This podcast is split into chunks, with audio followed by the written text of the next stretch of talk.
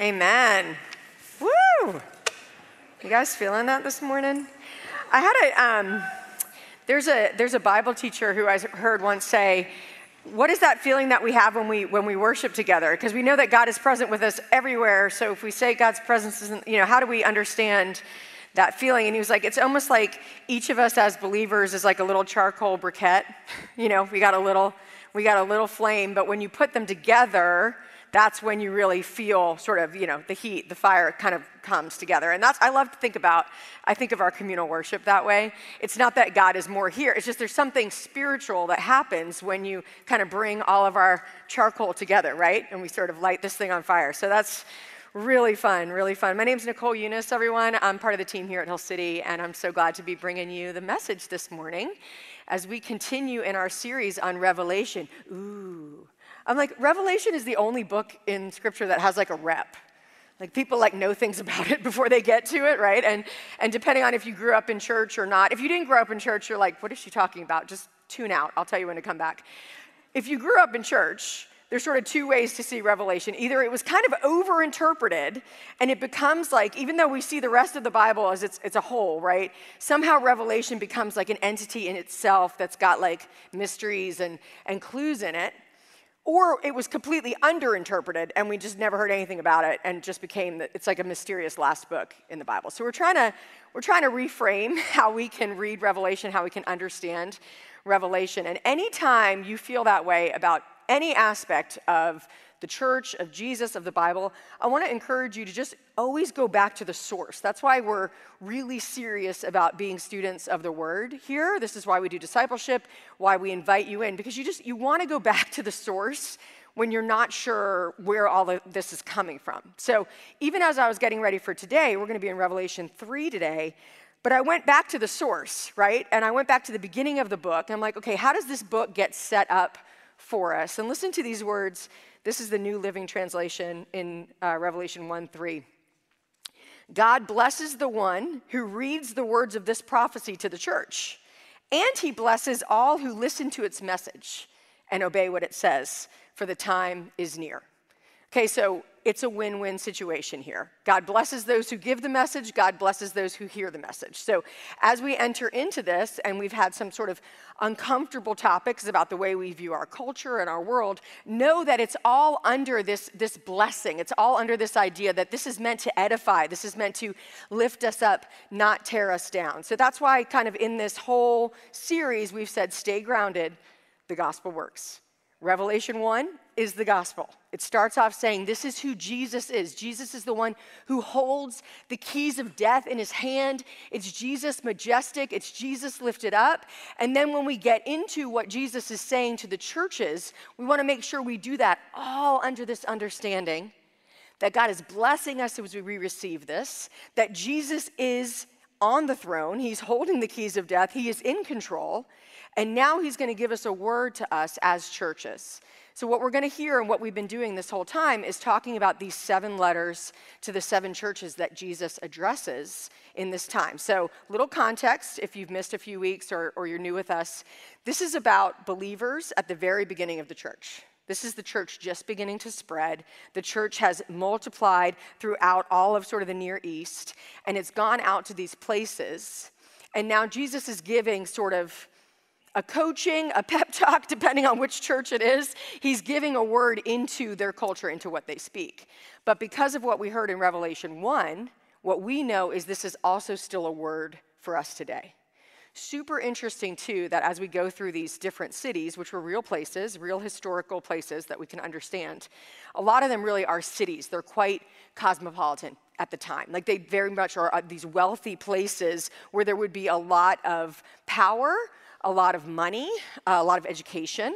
And so we're not talking about like a, a far off, distant, different experience, although those places, of course, are those things. We're also talking about places like Richmond, a river city with a lot of history and a lot of trade and a lot of culture.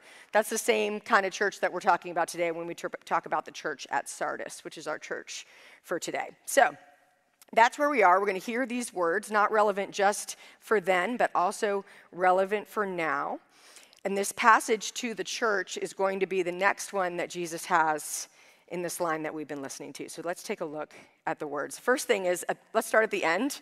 At the end, it says, Whoever has ears to hear. So we keep hearing this whole concept. If you guys remember, when we taught the parables, when Jesus used to tell stories, he would always say, Whoever has ears to hear. So step one is that this is an invitation in. You have to decide right now yes, this is relevant to me. Yes, this is important because it's very easy to miss it, right? So every time Jesus speaks, he's like, hey, if you have ears to hear this, there's going to be something here for you today. So let's take a look at this passage. To the angel of the church in Sardis, write These are the words of him who holds the seven spirits of God and the seven stars. I know your deeds. You have a reputation of being alive, but you are dead. Wake up, strengthen what remains and is about to die, for I have found your deeds unfinished in the sight of my God. Okay, so let's start with the word overall not happy times. In other churches that we've talked about, there's been like encouragement at the beginning and then an admonishment. And here Jesus goes right in and says these very, very poignant words You have a reputation of being a certain way, but that is not the way that you actually are.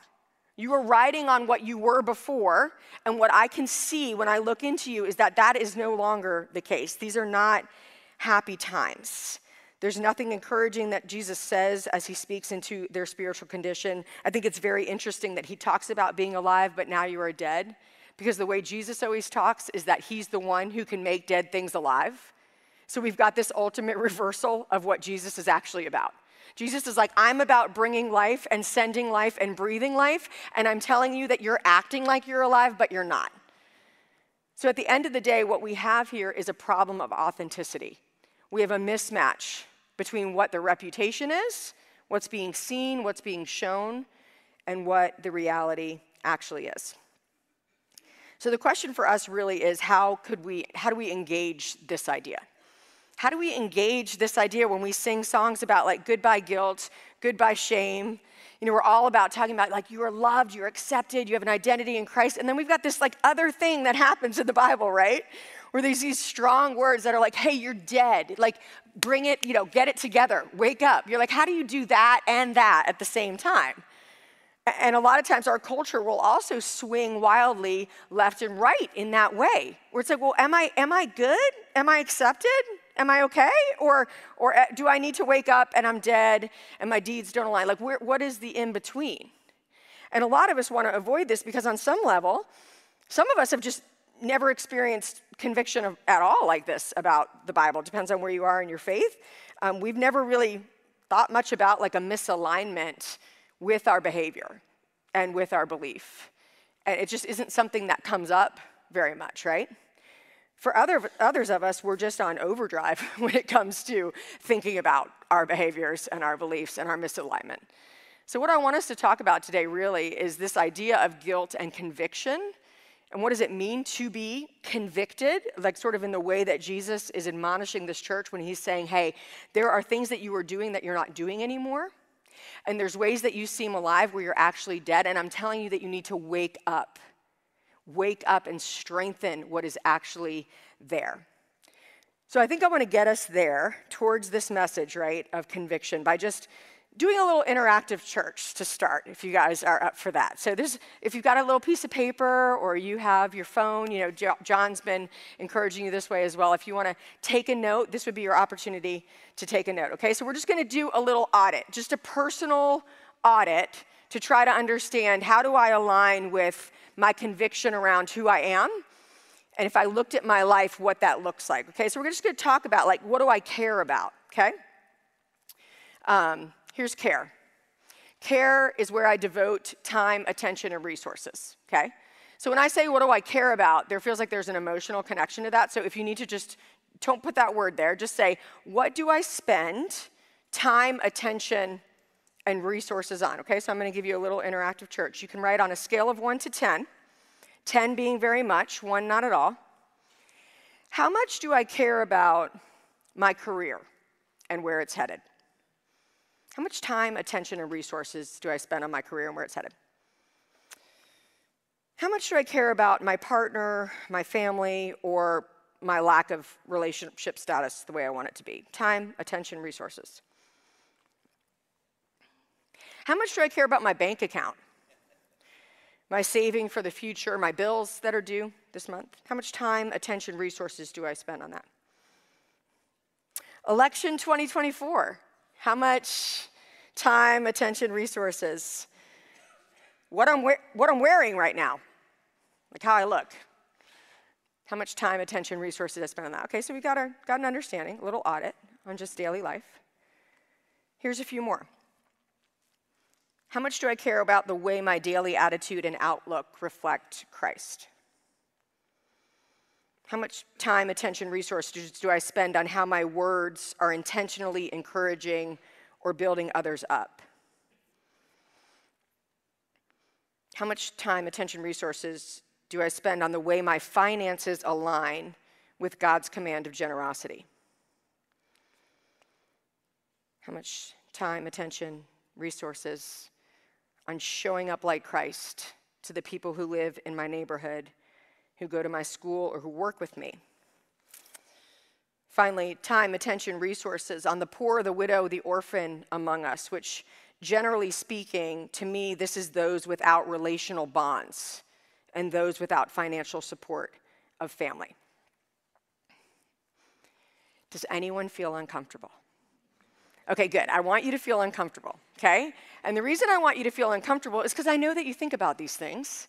And, and like we don't we just don't like we don't like uncomfortable feelings. So this is a this is a vicarious experience that we're gonna work through together where it's like, ugh. Okay, now I don't I, I just I don't feel great. Um, some of those things maybe, maybe, maybe you feel great. Maybe you're like, wow, I've done a lot of work and I really feel like I'm aligning my life behind what Jesus cares about, and that's awesome. For some of us, we just realize, like, oh, yeah, I mean, there's probably some numbers on here that represent like something I care probably too much about. And there's definitely numbers on here that represent something I, I wish I cared about, but when I say time, attention, resources, probably not. Probably not the same. And so we just, we feel guilt, right? And what happens when we feel guilt is that we get on overdrive. It's just, it, it, it turns us to shame. We don't like the feeling of guilt. And so, generally, when we feel guilt, when we feel like our behavior is out of alignment with who we want to be, we go to shame. And shame is about hiding, shame is about getting away from the feeling. Researchers say that there's three primary ways we respond to shame we move away from it, we move toward it, or we move against it. Brene Brown calls these shame shields.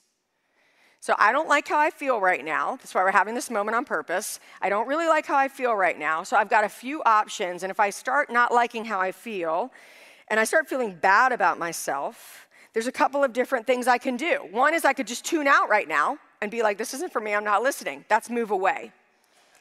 The other is I could be like, I'm an actual terrible person. I always knew I was a terrible person, and now Nicole has confirmed once again that I am, in fact, a terrible person. Like, I don't even deserve, you know, you, you get that going. That's moving into it. That's actually like diving into shame. We can move against it. And we're like, this is always what happens in the church. They love to condemn us. I don't know why. you know, we, we, we, will, we will push against it. And I just want to name all this stuff because I'm like, this is totally normal. You guys, this is totally normal. This is what happens with guilt. This is what happens when we try to shield ourselves against these like yucky feelings and so we go, it's very easy to go this direction. And yet we've got to wrestle through a passage where Jesus is stay, saying very, very strongly, I'm telling you that you, you have a reputation for being alive, but you're dead. And, and you've got to strengthen what's in there. You've got to repent. You've got to turn back. You've got to get your deeds in alignment. Like, what do we do with that? Because no wonder we don't want to engage it as if it's for us because we get all of these like feelings that don't feel good. And depending on who we are and how we've moved through the world, we, we end up being sort of on this side of like, I, I just don't want to be a part of something where we're just piling on the guilt. And here's the crazy thing guilt puts us to sleep. Guilt puts us to sleep to what's actually going on in us. So it's actually doing the very thing that Jesus said not to do. He's like, do not go to sleep to your reality. I want you to wake up and wake up about what the kingdom of God is doing around you and how you can be a part of it. And yet we're like, gosh, this feels like a harsh message. Like, can you imagine just saying to someone next to you, like, I just, you, you, you act like you're alive, but you're so dead. You know, we just, we wouldn't, that doesn't feel loving, right? It just doesn't feel like what we want to hear. And so it's important when we go to engage this for ourselves that we're able to put this into the right category. I was running this week and I was thinking about this message and I just had this I just had this thought and I was like, okay, I want you to picture if you came in to Hill City one morning and you were a little early so there was more open space and you saw an adult who was comforting a crying child. You just walked in and you didn't know what was going on, but there was a crying child and, and an adult comforting the child, like rubbing their back near them, right? Now I want you to imagine that you walked in on that same scene and it was an adult just beating the back of a kid super hard. Like you just walked in, they're like shaking the kid and beating them. And it turns out the kid was choking. Is one of those more loving than the other? Is it, is it more loving to comfort a crying child or to help a child who's choking? Obviously they're both loving, right? they're both loving. One of them seems very urgent, right? And one of them, if you walked up on it, you would be like, what is going on right there? It doesn't stop the fact, though, that's loving. So we have to understand that when we engage with conviction, with guilt, with what God's drawing us to and calling us to, He's not doing it, even if it feels harsh. It's not not coming from a place of love. In fact, we should see it as a place where we need to pay attention because it must be urgent. It, it just must be so urgent that we understand these messages because these are the places that Jesus is giving very, very, very strong words. And what's even crazier than that is a lot of times where Jesus is giving strong words is not maybe the things that we might think culturally would be the places. It's actually more stuff like this like, you got to align your inner life and your outer life you got to be all about the kingdom of God. Like it's different stuff that Jesus is making urgent. And he's certainly bringing us this urgent message. And this message, I believe, is meant to move us toward conviction. Let's see what the scripture says. The passage goes on, it says, Wake up, strengthen what remains and is about to die, for I have found your deeds unfinished in the sight of my God. This is a literal wake up call. It's like Jesus is wanting to give us a wake up call. Sometimes we talk about wake up calls in relationship to physical health. Sometimes we talk about wake up calls in our marriages or relationships where we realize we've sort of fallen asleep to what life is actually about. And maybe something happens in that relationship or something happens with our physical health, and we're like, oh my gosh, I have been asleep to the reality of what really matters in life. And what Jesus is saying is spiritually, he wants to give us that same admonition. He wants to give us a wake up call. This is his admonition to the church at Sardis, and I believe it is his admonition to the church in Richmond, and it's to wake up. Other translations would say, become watchful. When Jesus says wake up, it's also translated become watchful about life, pay attention to life.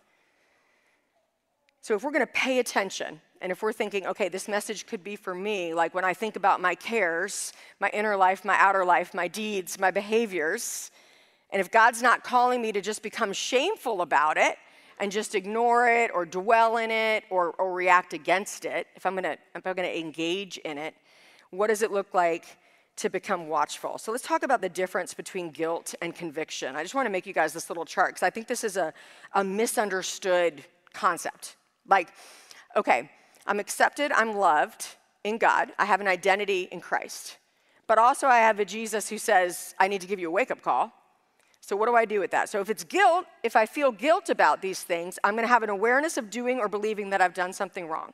Okay, that, that, that in itself is not a problem. That's a, that's a good thing to have. If I have guilt, though, it's painful, it's distressing, it creates remorse, it creates shame. And a lot of times it's all those shame shields that we just talked about. I'm going to move against it, I'm going to move toward it, I'm going to move away from it, like it's not about me. Conviction is different. Conviction is a sense of realizing my behaviors are in misalignment with my beliefs. There's like, there's like something that's not aligned when I think about who I see myself becoming or who I believe God is calling me to become, which, by the way, is pretty clear in Scripture. You don't have to like figure it out yourself.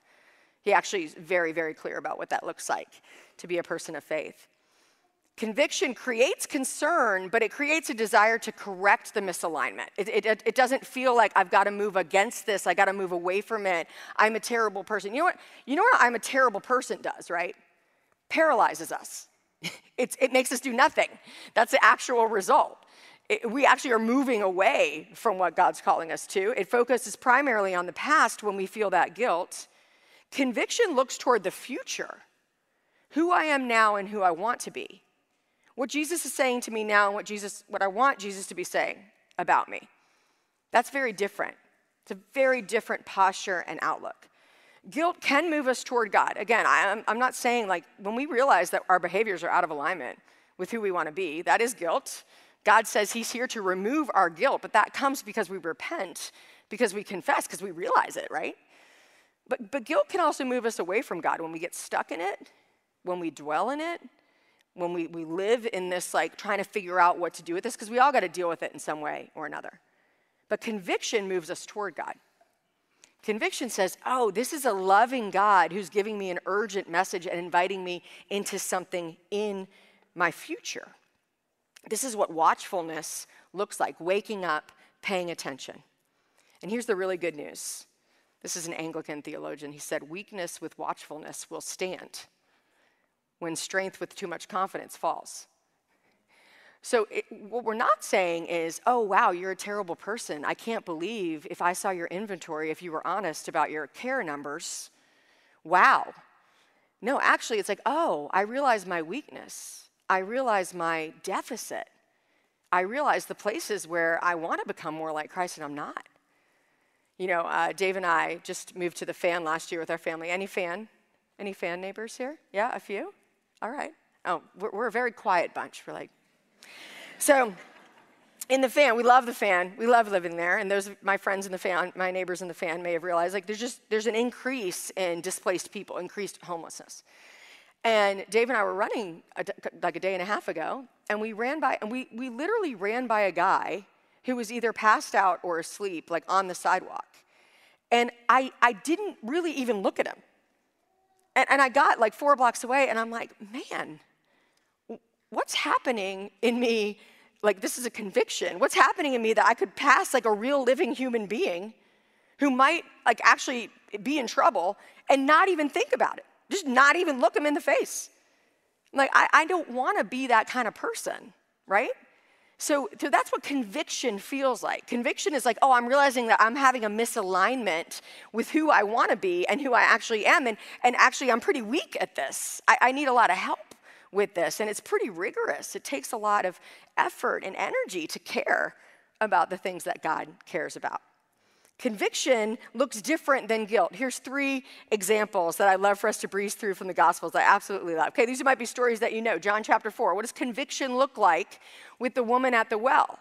This is a story about Jesus' earthly life. Jesus is, sits down at a well. A woman comes up to him. They start a conversation. That would have been really weird in the first place, very scandalous that Jesus is talking to a woman. And they get into this back and forth. And during this back and forth, Jesus reveals to this woman that he knows way more about her than she probably would have wanted him to know. She's going back and forth about worship, she's arguing about the church, and he's like, Why don't you get your husband? And she's like, I don't have a husband. And he's like, That's right. You've had many husbands, and the man you're living with now is not your husband. Now, we're not going to get into the cultural ramifications of how she got there. That's not important. What's important to know is that Jesus was able to identify with her what her actual inner life was. Now, in this moment where this woman is with Jesus and he reveals to her who she really is and who he really is, because he invites her in and says, I have living water. And look at what she does. After having this engagement with conviction, she leaves her water jar. She goes back to the town and says to the people, Come see a man who told me everything I ever did. Could this be the Messiah? And, and they came and followed her. She took action. Her conviction led her to action. And the action was actually making her more her own, like, authentic self. It was like, look at who I really am and what's happened. This passage goes on, by the way, to say that many, many people believed in Jesus because of her testimony. How about this one? You know this one maybe from Vacation Bible School or Sunday school. Yeah, Zacchaeus, maybe you little. He was a wee little man. Zacchaeus climbs up a tree because he's short. He wants to see Jesus coming by. People scoff at him. He had a rep also. And Zacchaeus, like Jesus is like, hey, Zacchaeus, I'm to go to your, like, come on, I want to go to your house. I want to eat with you. And the people around are like, can you believe that Jesus wants to eat with this sinner? Like, he is slimy. Like, he is the ambulance chaser, personal injury, like, lawyer of the day. That's how I think of him. I think of him as Saul Goodman. Like I picture it. Like that's what's happening, right? He's in a purple suit. And I just, I feel like he's like, and, and, and Zacchaeus' response to Jesus' invitation, the conviction in his heart is, Look, Lord, here and now I give half of my possessions to the poor. If I have cheated anybody out of anything, I will pay back four times the amount.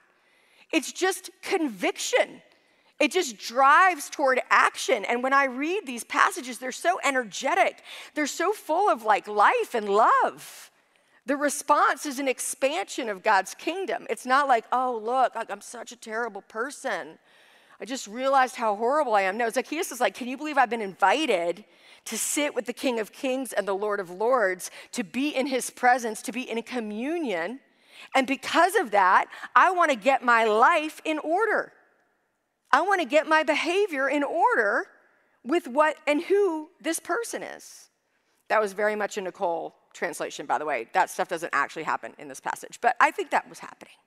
Finally, here, John chapter 8. This is a woman caught in adultery. She's brought before Jesus. The teachers of the law are trying to catch Jesus in like anything they can find. So they do not like what's happening with Jesus. And so they ask, like, Jesus, what do you say to this woman who's clearly been caught in adultery? And Jesus just bends down on the ground. He starts drawing on the ground. We don't know what he draws, we don't know what he writes on the ground. And he looks around at these guys. He stands up for this woman. He says, Anyone who's without sin, throw the first stone. This is one of the most interesting passages that the fact it says that the people went away one by one, the oldest first like, Lord, help us be people who, as we get older, realize who we really are. You know what I mean? And so these guys go away, and Jesus looks at this woman and he says, Who, who here condemns you? And she says, No one. And Jesus says, Neither do I condemn you. Now go and leave your life of sin. Like, we should all, as believers, have this memorized. You should have this memorized. This is the Jesus that you should hear speaking to you every time you feel that guilt, every time you're like, ugh, ugh, ugh, my life's not in alignment with who I want to be, I want you to hear Jesus saying to you, and neither do I condemn you. Now go and do something about it. Like, go and leave your life of sin. This isn't about your identity in me. This isn't about your salvation. This isn't about me being with you, me loving you. This is me loving you enough to say, go and live that life that I'm calling you to. Amen? And we don't know what the woman here did. With Zacchaeus and the woman at the well, we know kind of the results, right? With this woman, we don't know how she responded to the invitation, just like I don't know how you'll respond to Jesus' invitation. Just like I'm not sure I always respond to Jesus' invitation either. I feel like this is Jesus' constant invitation to us. Hey, hey, hey, Neither do I condemn you. I know you're struggling with that thing. I know you feel like that pattern's been there forever. I know you're, you're trying to get your trying to get a handle on your, your generosity or your greed. You're trying to get a handle on your fear or your anxiety. I know you're trying to do those things, and I want you to hear me say, neither do I condemn you. You're not condemned in those things. Jesus isn't tired of you. He's not frustrated with you, but that doesn't change the fact that when a kid is choking, you hit them on the back really hard. You don't snuggle with them and, and hold them because you're like, no, they need more than that, right? And so if you don't know a God who sometimes will speak strongly into your life, I want to encourage you to start listening. Because otherwise, you're just making a God in your own image who's always sort of your like, you know, your like snuggly, comforting friend. When Jesus of Revelation, who is majestic, who is holy, who is still the same Jesus who says, Neither do I condemn you. But he also says, Go and leave your life of sin. He also says, Hey, strengthen what remains. Like you, you were alive and you're, you're head the wrong direction. Like strengthen what's there. Hold fast to what you know. Hold fast to the gospel. Wake up. Strengthen what remains and is about to die, for I have found your deeds unfinished in the sight of my God. Remember, therefore, what you have received and heard hold it fast, and repent.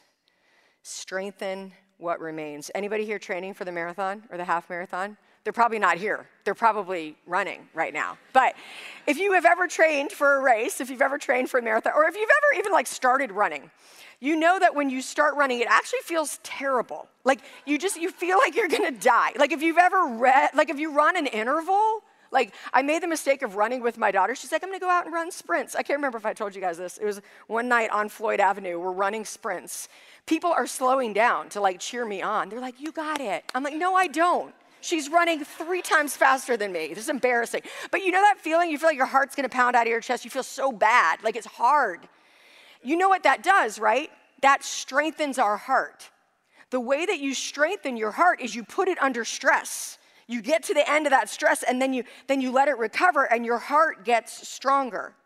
So when Jesus is calling us to strengthen what remains, it is going to be uncomfortable. I made you feel uncomfortable on purpose, not so that you would stay there, but so you can recognize, oh, this thing of feeling uncomfortable, of, of noticing that I could run by a person made in the image of God and not think twice about it. Like that uncomfortable feeling spurs us. It can, it can spur you to action. It can spur you on in goodness and love because that's what God is calling us to do. The world is desperate for you to be a person who is pursuing Christ likeness because our world needs it. We need to be people of forgiveness and of grace and of generosity that are different. And, and that's what God is calling us to. He's calling it to us with urgency. This is the conclusion of the passage. Yet you have a few people in Sardis who have not soiled their clothes. They will walk with me, dressed in white, for they are worthy. The one who is victorious will, like them, be dressed in white. I will never blot out the name of that person from the book of life but will acknowledge that name before my Father and his angels.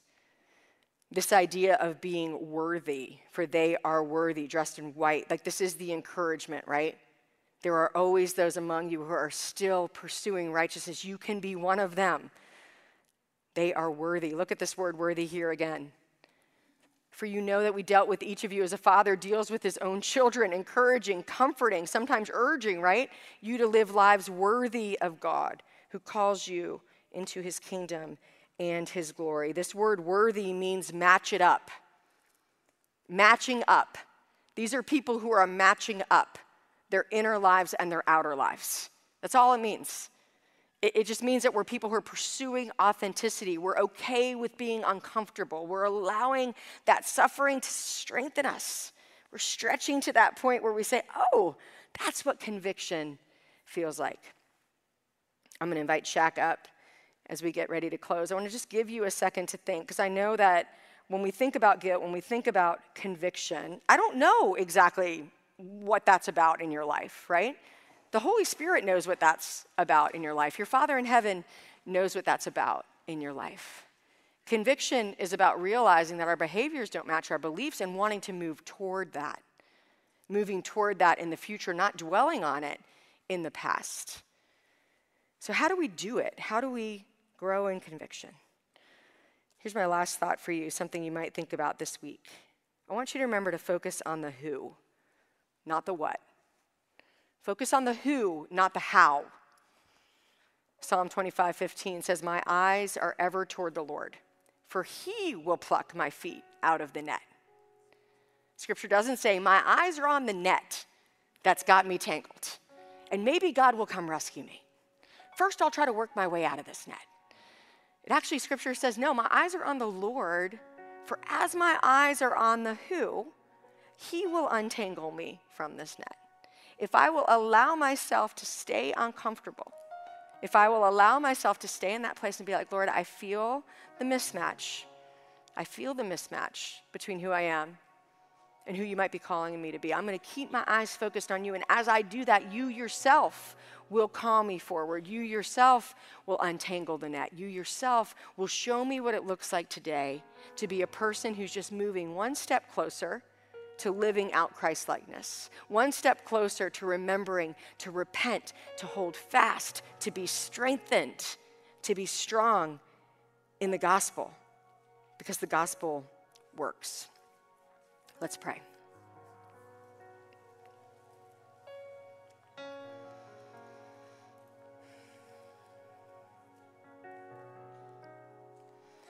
Father in heaven, wherever we are today in our journey with you, we want to care about what you care about. We don't want to we don't want to over care about what's not important, Father, and we just we just don't want to undercare about what clearly is what matters to you. But God, our, our hearts are complicated places. And there's things that we can't untangle ourselves, Father. So I pray right now, even as we receive this message, that our eyes would be on you. Lord Jesus, the author and perfecter of our faith, our eyes would be on you, trusting you to speak into our lives, trusting you to bring your words of encouragement, comfort, and yes, of conviction, so that we might honor you with the way we live, the way we feel, the way we think, Father. Bring us into alignment with you just a little more this week. In Jesus' name we pray. Amen. Amen. Well, thanks you guys for being with us today. It's been great. We've got a few more weeks left in the series. John will be back next week. A couple of things before we head out for the week. First of all, we're always so grateful for your generosity. Your consistent giving is what keeps us here, keeps us doing the ministry that we're doing out into the city and beyond. So thank you for that. And then the other thing is that we have a, a focus of the week, and this week our focus is on our people of color experience. So if you are a person of color, we want you to know that we have an opportunity to gather for conversation, for perspective. It really matters to us. Our heart and our desire is to be a truly diverse church. So if you'd like to stop on the way out on the right hand side, you can um, listen in right there and find out more there. Um, and if you're new with us, we also have a place for you guys to stop and hang out. So please hang out. We made a little more time between the services so you don't have to rush out. You can hang out, say hi, meet somebody new, and we will see you guys next week.